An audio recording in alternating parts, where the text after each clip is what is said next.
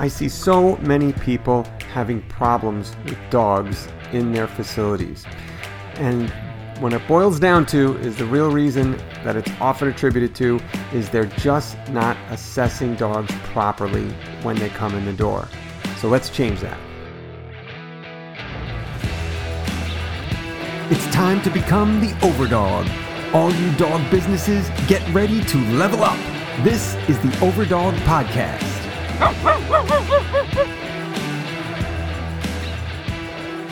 Hello again, my dog loving peeps. How are you? It is great to have you back here for another episode of the Overdog Podcast. Now, this is normally where we talk business. This is the place where we help you grow your dog business with all kinds of different techniques and tricks and just basic marketing fundamentals and stuff. However, this episode and the last episode we did are a little different in that we're going to be talking about dogs specifically. That is something I am also well versed in, being a dog behavior consultant for 15 or so years and working with a lot of daycares uh, and just helping, you know, using the skills that I have to help you manage the dogs in your care. Now, last episode, we talked about how to manage a pack. And if you haven't listened to that yet, you can go back um, after you listen to this one and check that one out too. That'll help you to understand how to handle the dogs once they're in your play groups. But we're actually going to go backwards and talk about the dogs before they go in your play groups. And maybe I should have had this episode first, but doesn't matter. It's all good.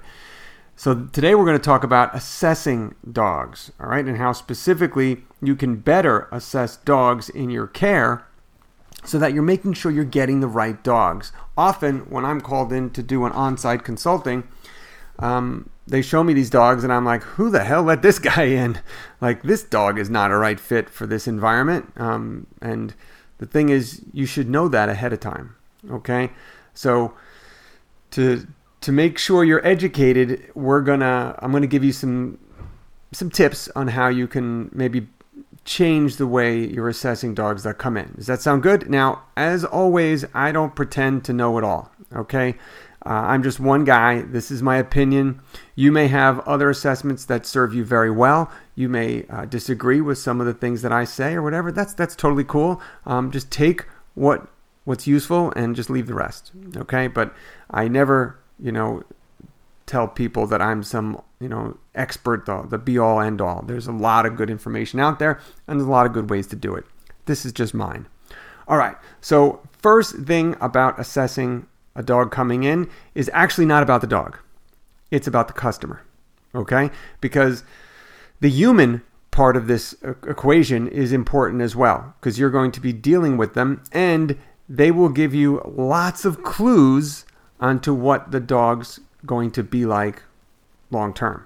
All right. So the first thing you have to do before you even look at the dog is interview the human. All right. The customer. All right. The human counterpart here. All right. And you're going to ask them some questions about the dog. Okay. So, number one, you want to do is ask how much socialization has the dog received and how early has they received that socialization. Early socialization will be the biggest indicator of if a dog's going to do really good or not so good. All right. If they've been socialized early as a puppy, and I mean early, okay. Uh, my puppy clients, I used to get them socializing at, at, like eight weeks with other dogs. Okay. And I know that's taboo for a lot of people who listen to their vets, but um, socialization is the single most important thing we need to do. Doesn't mean we're going to go to dog parks at that early age. It means we need to do it safely, but it has to be done because it is very time sensitive. We run out of time if we wait too long. So I want to know did they have that early socialization? Because if they did, they're much, much more likely to be good with dogs as an adult. If they haven't, then I'm like, okay, how much off leash interaction have they had with dogs? And you have to really say that off leash because a lot of people think socialization is just sniffing butts on my walk around the block. That is not socialization. That does not count. Socialization needs to be off leash. Dogs need to interact normally. Okay, they need to be, you know, in each other's space. They got to get used to that. They got to they got to navigate those commun- those intimate communications. So, and if a lot of people say, "Oh yeah, we did that as a puppy," but then they haven't had any encounters off leash for a long period of time in between. All these things are things to note. Nothing they say is like an automatic disqualification. It's just, I'm like, okay, these are little red flags. If I find out they haven't had socialization for a while or maybe not properly early on, I note it. Ultimately, I just look at the, we're going to look at the dog eventually, but these are all things to take into account when you're assessing a dog. And then you're going to ask, um, how are things at home? How do they behave at home? And here is where people will give you the general, oh, pretty good. Um, so you want to get a little more specific and make them, because a lot of people will try to glance over some behavioral issues, but when you directly ask them about something, they'll feel guilty about like straight out lying to you. So you're just like, okay, um, do they chew up anything in the house? Um, do they jump up on guests? Is there any separation anxiety? How do they react when you leave? Um, all these things are important because they're indicators of how they're going to do in your care. All right, now definitely it's a different environment, but behavior is habitual. So behaviors they have at home are going to translate often into your play group. And the thing is, you know, it may not show up right away, but I want to know this stuff so I know kind of what to look out for with as we're, you know, kind of giving this dog a chance over the next couple of days and maybe weeks. Specifically, want to know is there any resource guarding? Okay, are they grumpy around their food bowl? Do they guard toys, bones, and stuff? Because that is like a, a, definite no in a play group. If there any if their resource resource guarders do not do good in play groups, just because you never know what a dog is going to decide to guard. Okay, I've seen dogs guard some weird resources. So if there's any resource guarding, again, we'll see what the dog does, but I'm going to be really careful because um, you never know when a, a, resource will be presented and that dog will get really grumpy. Okay, so those are the kind of questions you want to ask as you're interviewing the customer. Okay, then the next step is to observe the dog in your lobby. Lobby. So while you're asking the owner questions and stuff, your eyes are always following what the dog is doing. Okay, before I put them in with any other dogs, I want to assess how do they feel just being in this weird new environment with lots of stimulation. Okay, and I'm looking for any kind of sensitivities. Um, do they seem like they're a little nervous? Um, is there any signs of, of anxiety or overexcitement? Um, do they does like a door slamming startle them? Um, does the people coming in and out cause them to either charge the people excitedly or maybe uh, kind of shy away? Um, we want to note these things because this is going to give you a sense on uh, if the dog has any possible triggers or you know things that might be a concern once you get them in the group all right because if they're overstimulated or really anxious there without all the chaos of the pack around uh, we're going to go really slow so that may alter how i you know how quickly i move this dog forward in the assessment process to get them integrated into the group all right. Um, also, you want to give them a little time to settle in. All right. Odds are they've never been there, and it's kind of a unique situation if they've never encountered, you know, a daycare um, environment. It can be kind of weird. It's a lot of stimulus, uh, stimuli assaulting them. So you want to give them 10, 15 minutes just to settle in into that environment before you take them to the next step. So Typically, I say, okay, while we're asking questions of the human, we're letting the dog settle in, and you're observing, and you're just just noting things. All right. Again, nothing is a, an immediate, you know, yes or no, but these are all things to note because that'll carry over to the next step. And as more red flags appear, then we have to make a determination if this is worth trying or if this is right for the dog. All right, so the notes, all that goes well, you question everything's good, the dog is settled in, there's no immediate signs that the dog is not a good fit, then and, and by by the way, when I say a good fit, that is different for everybody. Okay, it depends on your environment. You know, depends on what you're capable of handling. So it's uh, it's a very personal uh, thing to you. So one person may have a different idea of what, what's a good fit. One daycare may take these kind of dogs and one daycare may not and that's all okay. You decide you know and just know your environment and know what dogs do good. Don't take dogs you know are not a good fit. You're not doing anybody favors okay? Especially the dog. So i always got to be the, the dog's advocate okay we're trying to do what's right for the dog ultimately regardless of it's, if it's right for the owner or for you It's got to be what's good for the dog. So don't take dogs you know are not a good fit. All right, so everything looks good. Then we're going to choose an ambassador. So this is a dog in your pack that is just a super chill dog, gets along with everybody seemingly. He is interested, playful, but not too over the top where he's in the dog's face all the time. He shows a little bit of respect for a dog who's uncomfortable. Uh, so every dog, every group has a dog like that. So pick your super chill first dog because you want this to be an easy dog. You don't want to start a, a dog off on a super hyper playful dog with a lot of energy that's going to be right in his face, okay? We want to set him up to succeed. Again, this is a, an environment they may never have been in before. So you're going to pick a nice easygoing dog, one of your regulars, and you're going to bring them in a room together. Typically, I let the new dog off leash, or I maybe in the beginning I'll have them both on leash, um, but uh, just trying to see what happens, and then I'll kind of let one leash go, let the other leash go, and see how they do. Okay, so you're gonna uh, watch the dog's body language. Okay, so it's important that you understand the signs of, of a dog being uncomfortable or a dog being a little bit more assertive. Um, if you're not, if you haven't got any, any education in dog body language, I really, really um, kind of recommend it. And I do cover this in my dog, uh, the Overdog staff training, which you can find over at overdogdigital.com. Um, there's a, a, tab there for staffing. Um, so I cover all of that there, but you got to understand what to watch out for. You got to know, as a general rule, the more wiggly a dog is, the more relaxed. The more stiff and still, the more tension, and that is never good. All right, so you're trying to get them to move around a little bit, and you're watching for a lot of stiffness, a lot of staring. Those are warning signs. The more movement, the more wiggly, those are, are good signs. Okay. Now, and we're looking for dogs to give lots of calming signals, all right? Again, this is something that you should be training your staff on. So, calming signals are little devices that dogs have to tell each other that we're friends and we're all cool here. They're, to, they're designed to alleviate conflict. So, uh, some common calming signals will be lookaways. So, like dogs don't make a lot of sustained eye contact. That could be a confrontation. So, you'll see dogs just looking for a little bit, then glancing away, glancing away. Those are calming signals. A lot of times they'll do a full body shake that's a calming signal. Um, they'll lift their paws. Again, all the, the calming signals are, are mimicking movement because that's what relaxed dogs do. So we're looking for a lot of those. And then you're trying to gauge the level of comfort of this new dog. Are they a little standoffish? Are they um, really just playful and get in there? Uh, we're trying to see what happens. And the thing is, not every dog is going to progress at the same level. Okay, and that, that's what I think um, a mistake that a lot of daycares make is they have a one size fits all type of thing.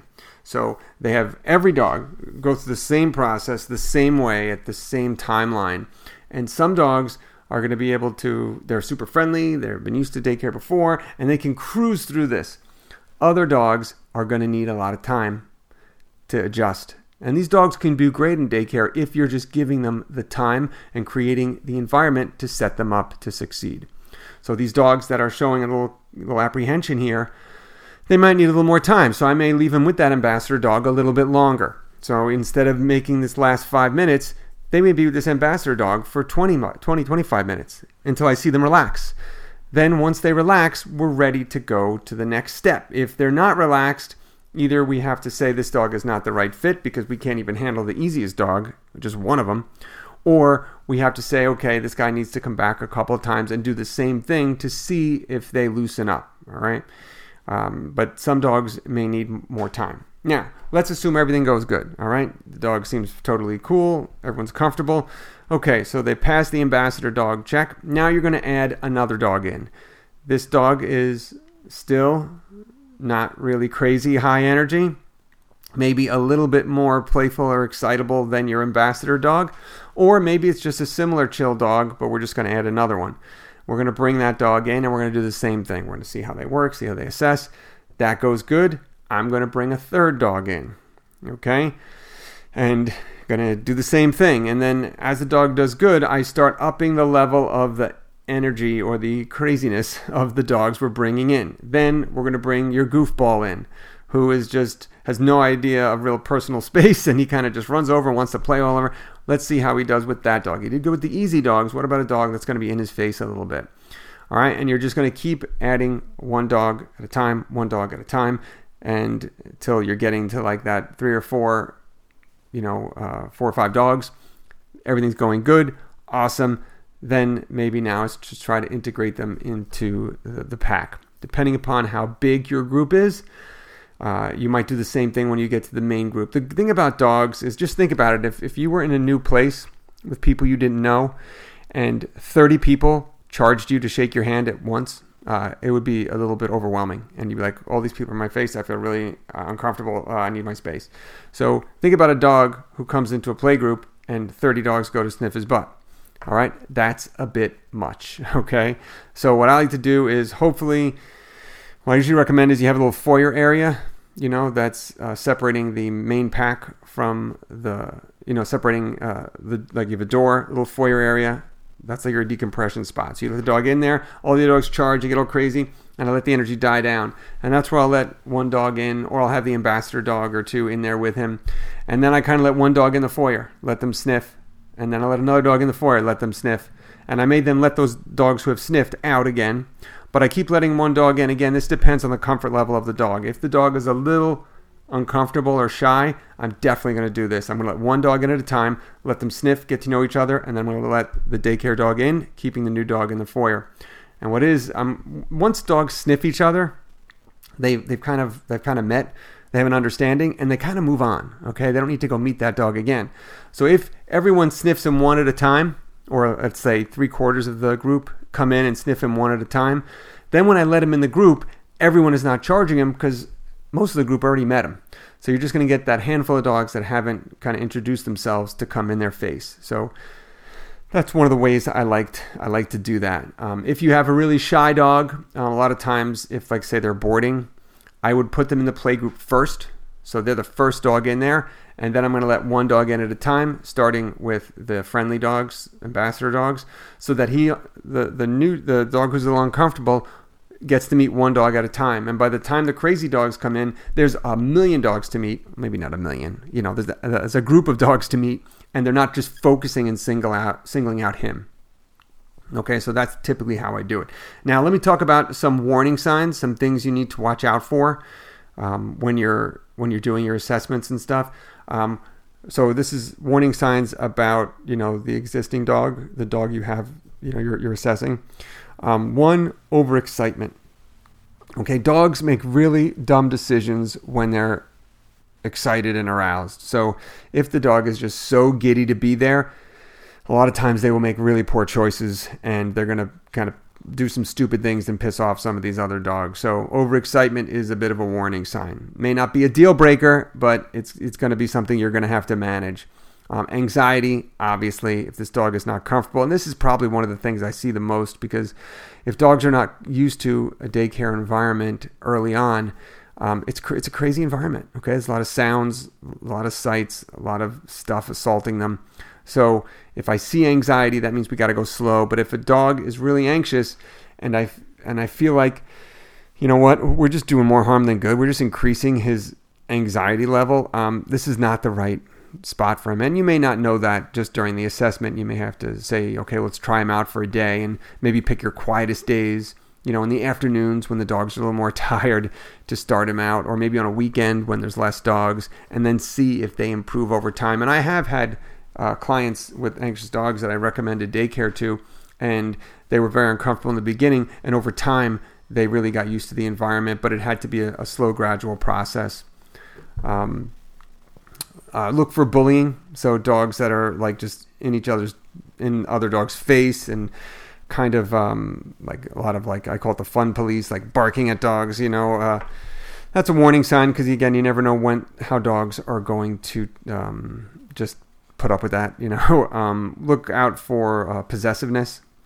Um, you know, if there's any resource guarding, if they're possessive over anything, and that could be a person too. You know, it could be the person in there if they become possessive over that, or maybe a bed that to me is a they're not a right fit and uh, just lack of tolerance okay so maybe they have a short fuse when dogs get in their space or when dogs start playing you know just the energy around around them they're not even involved in it but the energy makes them uncomfortable so they you know they get in there and they start you know um, lack of tolerance because there's nothing more unpredictable and volatile than a group of dogs. They're to play, they're to get fired up. So if the dog doesn't have a, a, a little bit of tolerance for that energy and stuff, and if they're kind of like overreacting to a lot of that, uh, they might not be, you know, a good fit. And you have to think about that is not every dog is a good fit for daycare, okay? Um, and that's okay. It's nothing against the dog. It's nothing against your facility. It's just, it's not the right environment for everybody. Okay. Some dogs are better at home or with one on one playdates. Um, so now, if your facility has the capability of doing that, of doing, you know, one on one time with dogs or taking them out to do some training or a little bit more enrichment based, you might be able to cater to those dogs but um, some dogs it's not the right fit. And when I'm trying to, you know, explain to a a person why their dog, you know, is being not allowed to go to daycare, I always you always emphasize that this is not the right place for them. They are not going to do well here. This is not good for them. You know, it's it's always about what's best for the individual dog, okay? And also, one dog can affect the entire group. Okay? So if uh, if that one dog is causing problems in the rest of the group, a lot of times what I'll see is um, there's like a crazy the dog the dog group is really crazy and they're just all over the place and they're not listening and they're just feisty and they're getting all charged up. If I remove sometimes one dog, the entire dynamic changes. Okay, dogs who were originally, you know, acting out and misbehaving are now good, and I find it's just the one dog was the catalyst for that. Um, so that's the dog that's probably not right because it's it's the the pack is a is a, is a kind of like a, a unit in itself, and we got to do what's good for the pack. All right, not just the individual. It's never about just the individual. So it's good. For, it's definitely about the individual dog, making sure it's good for them, but then it's got to be what's good for the pack as a whole. All right, and not every dog is going to be good in that setting, and that is totally okay. And if you explain it to people like that, usually they're understanding because you're just trying to do what's right for the dog. So if you have a, you go through this assessment and a dog comes through with a bunch of red flags, and you're not, you're on the fence, you're not sure, I don't know what to do with this dog. So you have to ask yourself, um, are you equipped to handle with some problem dogs? Okay, you know, are you in some some places are? Is your staff equipped to handle it? Are they trained enough to be able to take care of a dog that requires maybe a little bit more attention? Is your daycare system set up to handle dogs? Okay. And if it is, which is good, then you can, I always say you can do like a trial period. Okay, so we're not sure about this guy. We saw that he had this problem, this problem, this problem. So we're going to give him a try. I like him to come on this day when this staff member's here or when the pack is like this or whatever, you know, it is and we're going to try him out for two weeks, and we're going to see how he goes, or a week, you know, and then we'll see how it goes. I would maybe start a week, you know, if he comes a couple days, and then make an assessment. Say, okay, no, we're going to give him another trial for another week. He's still not really where we'd like him to be, but we want to give him a shot. Um, so he can kind of be on a like a probation period. I wouldn't call it that to the customer, but that's what we're doing, which just means you're being extra careful with him, and maybe you're integrating him not into the full group, but maybe you're slowly trying him out to see if he settles in and he has kind of like the the potential. Um, you're seeing that okay, I think we can work with this guy. I think we can handle him. Um, I will say that when everyone hires me to come in and you know do some consulting, they always bring their quote unquote problem dogs. They want to say, okay, let Vern's coming. I want to see this guy.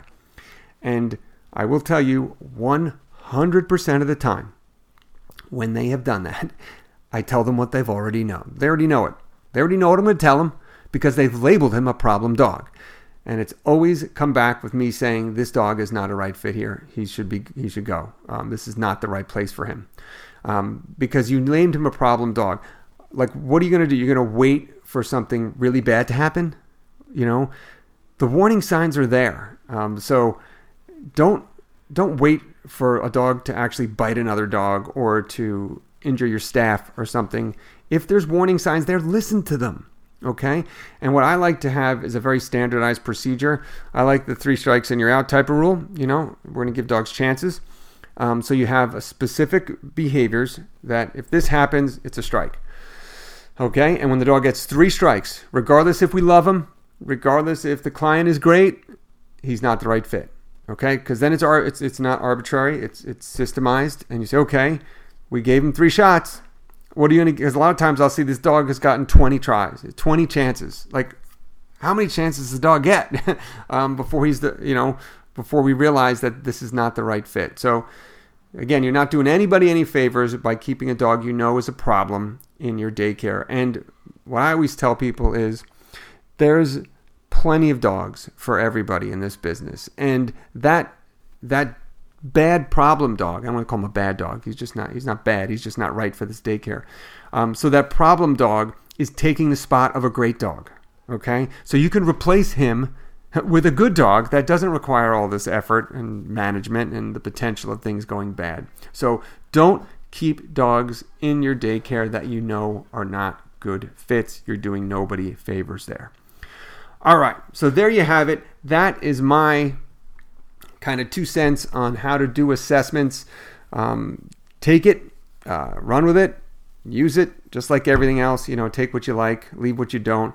But I think we have to be very intentional about the dogs we let in there because I find to, to get a, a daycare running really well, the, really the two sides of it is making sure you're taking the right dogs and making sure your staff is trained properly. Those two things in place, you can have a lot of dogs there and everyone can have a lot of fun without problems and stress on your part.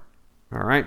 So give it a shot, see how it goes, and try to improve your onboarding process. All right. We did it. There you go.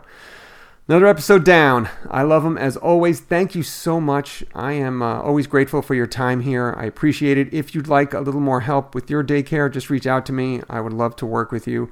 Um, I get, I, I really, I'm I'm not just saying it. I really am passionate about helping helping you guys uh, grow your businesses. So I'm excited to work with you if it's uh, if it works, if it's a fit. So reach out to me and we can schedule a call to see if that's the case. Otherwise, guess what? I will see you here next week. So in that time, I want you to go out and continue to build your epic business. All right, take care.